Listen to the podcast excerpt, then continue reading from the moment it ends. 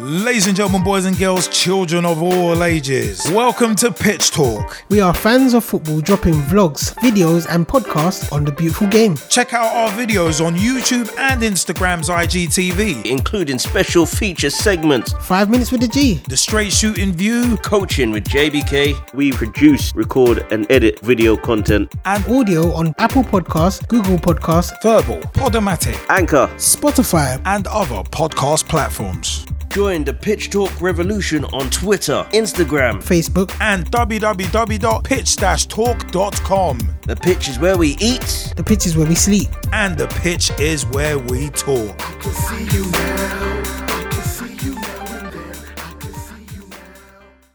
Welcome to the Straight Shooting View. Hey everybody, what is up? My name is Straight Shooting LJ and welcome to another episode of the Straight Shooting View. And in this episode, I'll be reviewing Anthony Taylor on the High Performance Podcast with Jake Humphrey and psychologist Professor Damian Hughes.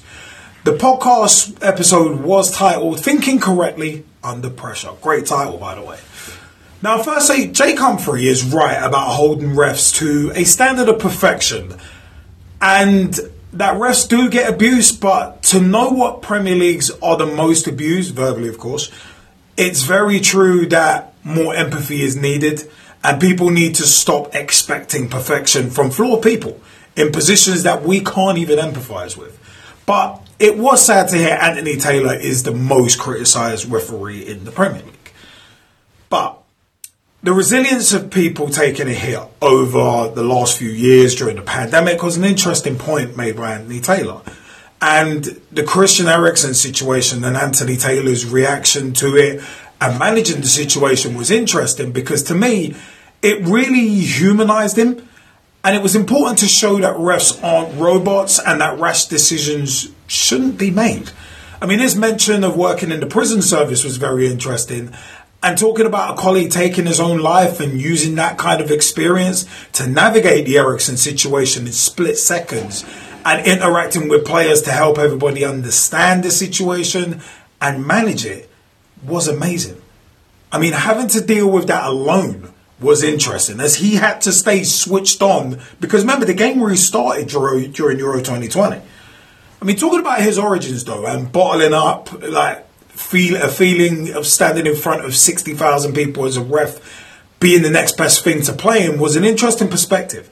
And him liking an adventure, I think, is a really cool insight into the psyche of Anthony Taylor as a person. And the University of Portsmouth study in 2020 that was mentioned was 60% of those who get into refereeing being verbally or physically abused every one or two games. It's actually a horrific stat when you think about it. Why would you want to go into refing? I mean, the mention of open age grassroots football dwindling, that struck a chord with me. And the mention of a large proportion of referees at grassroots level being under 18s was actually something interesting, and I didn't know. But the abuse of those refs, I mean, Taylor was saying it's unacceptable to abuse male or female referees of that age, and it's unacceptable. But parents on the sidelines seem to find it acceptable to do so, even though they wouldn't want it done to their own children. And it wouldn't happen elsewhere. Like the school nativity play analogy was an interesting comparison. I mean, blame culture, of course, is a major issue. And the example being shown by the pros is one thing. But comparing it to other sports such as rugby, it's a very good point. I mean, other sports would drop the banhammer, but football doesn't. And Jake, Jake Humphrey's point about logistical challenges of officiating a match and a lack of understanding, I think is true. And there is definitely a misrepresentation. Because Taylor talking about people understanding the laws of the game, this and how the decisions are made and the camera angles available to refs. I mean, this was supposed to help be helped by VAR in theory and the understanding and perspective of those making the decisions is crucial as well. But I do disagree with pulling back the curtain, to borrow some wrestling vernacular, and letting people hear all the conversations that go on during a match. Because with the culture that we live in, people will always, always find something to complain about or something to blame. And like in general with VAR, it'll be the wrong target to aim at. I mean, VAR and other technology was seen to be a savior. And again, I agree that you can't have it both ways. Say that VAR would clear up every discrepancy, but then say it's a disaster when the decision is tight but right, like a big toe offside. The explanation of making a decision is something I feel every football fan needs to listen to on this podcast episode. When you see something happen, you're judging the level of contact, then judging the consequence of that contact, then trying to fit both of those things into the thoughts of the parameters set at the beginning of the season based on the expectations of the competition you're officiating in at any one time. I mean, that's tough stuff because the Champions League rules differ from Premier League rules, in national matches have different parameters, from World Cup qualifiers, European qualifier, Euro qualifiers, they res- they reside under different jurisdictions of FIFA and UEFA. So I'm kind of glad that Taylor put to bed that misconception that refs have in the back of their minds about, oh, what are the media going to think? Oh, this is a big side. Oh, their fans allowed, and etc. And it was interesting to hear him say a view that I agree with. When you're focused on the job that you're doing, you can block everything out, and you may as well be standing in a local park. But blocking out the noise out of previous stats, such as cars given, penalties given by this referee, and managers trying to influence refs through comments in the media, the challenges within a game are affected by the individual players who play in that game. A very interesting take. And Taylor goes on to talk about positioning and understanding patterns of play, like the difference between a Manchester City v Liverpool game and that almost frenetic pace, passing in triangles, etc., versus others, and having to make decisions in split seconds and get people to accept the decisions made that quickly. Building relationships with players, as opposed to the perception of being robotic as a perspective, that doesn't get recognition at all. And as people, there is definitely a lot of instances with referees or people in power in general who are expected to be robotic or even uncaring. But the squad visits at the start of the season from refs, I think, could be something that, if done at other levels, could help. Because it'd give players a chance to have dialogue with the refs. Like at the level I play at in the amateur leagues. Generally, the guys I play alongside at are Ibis Eagles will be happy during the post-match hospitality to have a beer and some food with the ref, maybe even talk about the decisions in the game or just have a general chat. Which ties into, for me, Anthony Taylor's point about humanizing refs. Some refs, in my view, dehumanize themselves by making decisions and being authoritarian, but then seemingly letting other decisions go and then after the game just leaving straight away or even isolating themselves instead of giving a rational explanation, which will probably calm most players down because it would give them an understanding of the decision making process, which I think is key as most football players, fans, etc., don't completely understand the rules, let alone the parameters of the same rules in different competitions, and that can often lead to frustration as well. Because as I've said about about VAR, the grey areas around rules are the biggest hindrance to VAR's success. VAR as a tool, as I've said before, is doing what it's supposed to.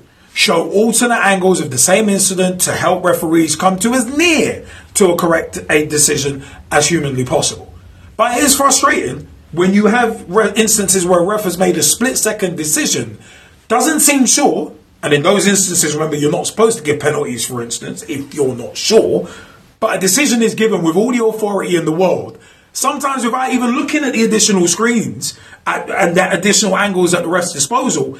And it's frustrating when the reasoning behind that is because the referee or even the powers that be don't want to undermine the ref's authority. When to me, if anything, it would help as the ref is asking for, for assistance from something that is unbiased, video replay, and is there for his or her benefit to help, again, as said, make as close to a correct decision as possible. And some refs seem like they don't want to use the technology. For example, the TV screens at pitch side. Whether that be ego or not, or not being wanting to see to be seen as weak, but that needs to be put to the side. I mean, I never thought VAR was going to be the saviour, and blame culture is definitely prevalent. And Jake Humphrey was spot on about the emotional investment that fans and pundits have in the game. As mentioned, all of this happens in a split second moment, and managers trying to influence decisions. Same with players, to be honest, getting in there, get, get, get, get, get, get. Sometimes it, communication is key, and communication between VAR and referee sometimes is poor. And it was only a year or so ago that the Premier League said that they would encourage refs to look at the screen. When really, if a ref isn't sure, they should be using the technology at their disposal to help as a knee jerk reaction. I mean, judging intensity of a tackle, repercussions from it, the considerations including laws of the game, expectations, and having VAR, the fourth official, players in your ear. That's a lot to sift through at one time.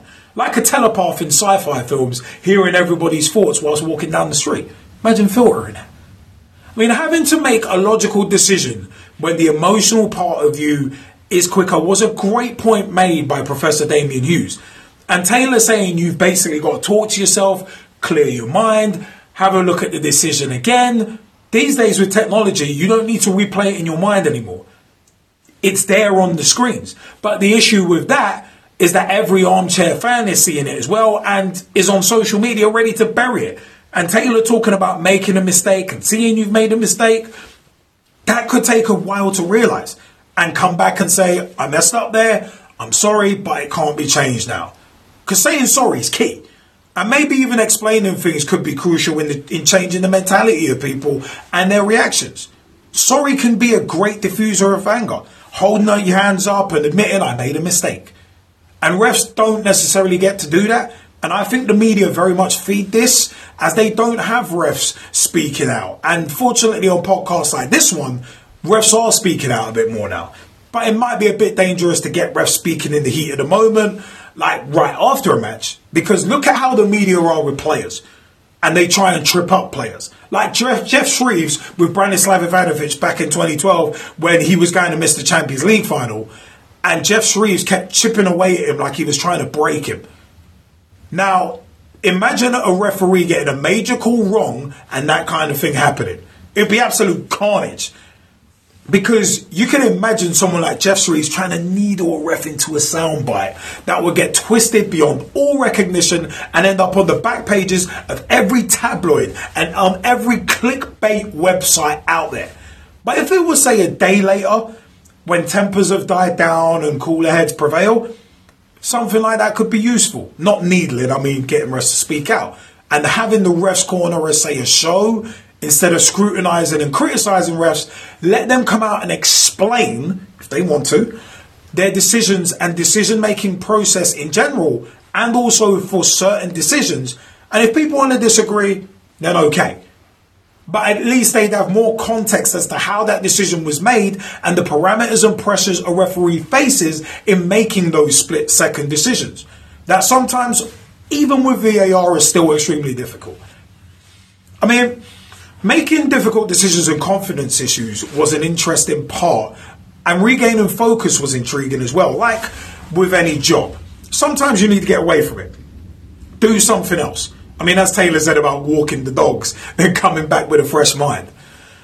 It was interesting to hear the process of judging performance by refereeing bodies and also the Premier League having ex players on a board, looking at it from the players' perspective. I mean, that could be outdated in regards to the laws of the game, as Taylor mentioned. But again, this is problematic when the laws of the game are changed basically every season by the IFAB. I mean, one decision costing a side a game. I'm actually with Taylor when he was talking about one decision not costing a side a game. And there are other factors. But there are decisions that are momentum shifters, as I like to call it. May not cost you the game, but it's just a momentum. Understanding and empathy, though, I'd say, along with balance, need to be perpetuated by the media. As the media never present a balanced argument, which again, as I always say, football is a microcosm of society with double standards, and referees are never congratulated for a good performance at elite level grassroots level, using my team Ibis Eagles again as an example, in the Southern Amateur League, we have to give a ref a mark after each game. And if you're getting 90 plus, then that's basically our way of congratulating. And some refs pre-match will say that some refs are fair, but firm. And that's almost a congratulations to a ref because we're admitting our respect for them.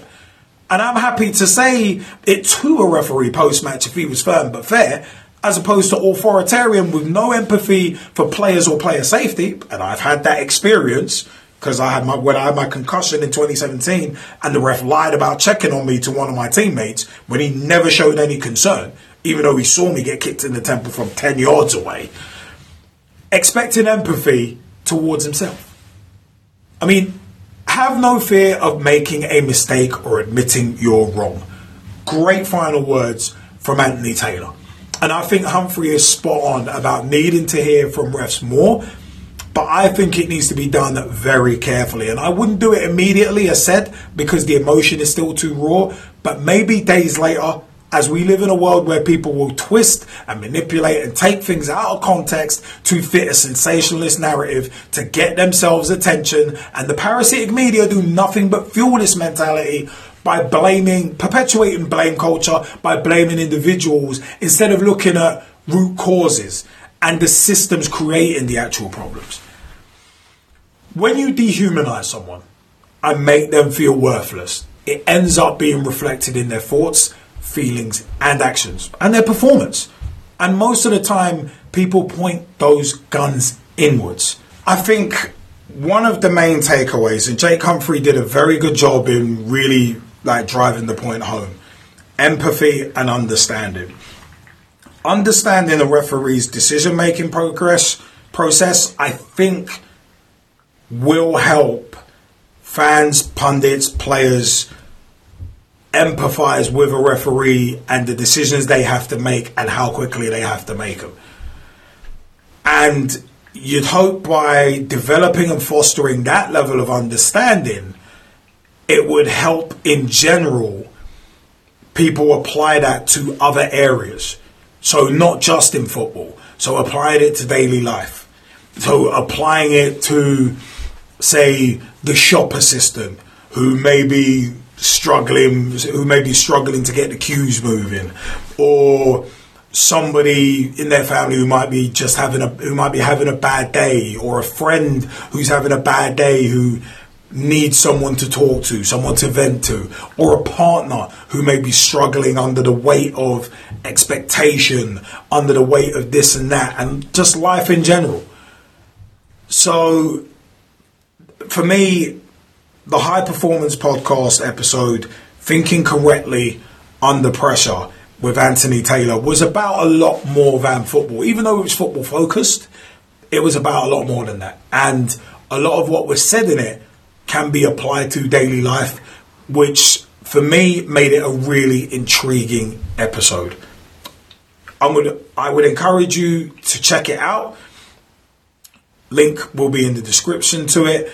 Check it out. Jake Humphrey and Professor Damian Hughes. They're the High Performance Podcast, Thinking Correctly Under Pressure. It's a very, very interesting podcast episode with referee Anthony Taylor. And you know what? It is one of them ones I very much enjoyed listening to it. And it is one of them ones where it's like shout out to all the referees there sometimes some of us have to be referees in daily life. when it comes to what Anthony Taylor spoke about about dealing with other things and using other experiences, such as him working in the prison system and applying that to football. Sometimes a lot of us maybe in our daily lives are refs. So a little understanding of that can help a little understanding in the microcosm that is football.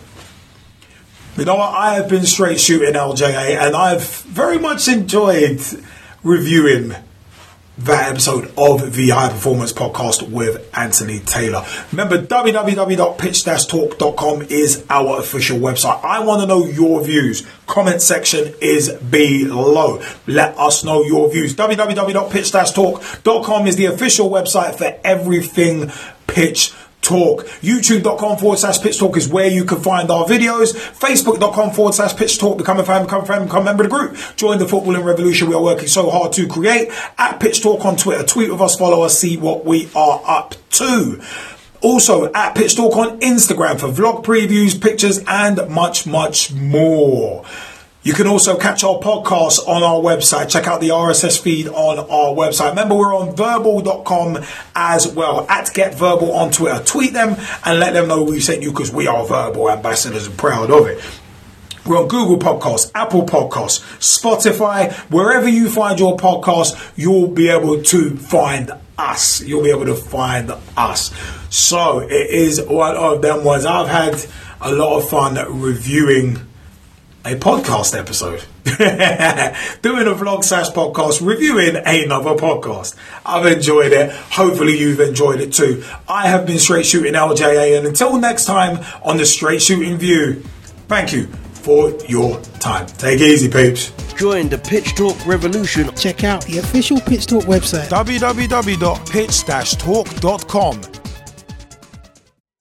Ladies and gentlemen, boys and girls, children of all ages, welcome to Pitch Talk. We are fans of football dropping vlogs, videos, and podcasts on the beautiful game. Check out our videos on YouTube and Instagram's IGTV. including special feature segments, Five minutes with the G. The Straight Shooting View coaching with JBK. We produce, record, and edit video content. and Audio on Apple Podcasts, Google Podcasts, Vurbl, Podomatic, Anchor. Spotify. and other podcast platforms. Join the Pitch Talk revolution on Twitter, Instagram. Facebook, And www.pitch-talk.com. The pitch is where we eat. the pitch is where we sleep. And the pitch is where we talk. can see you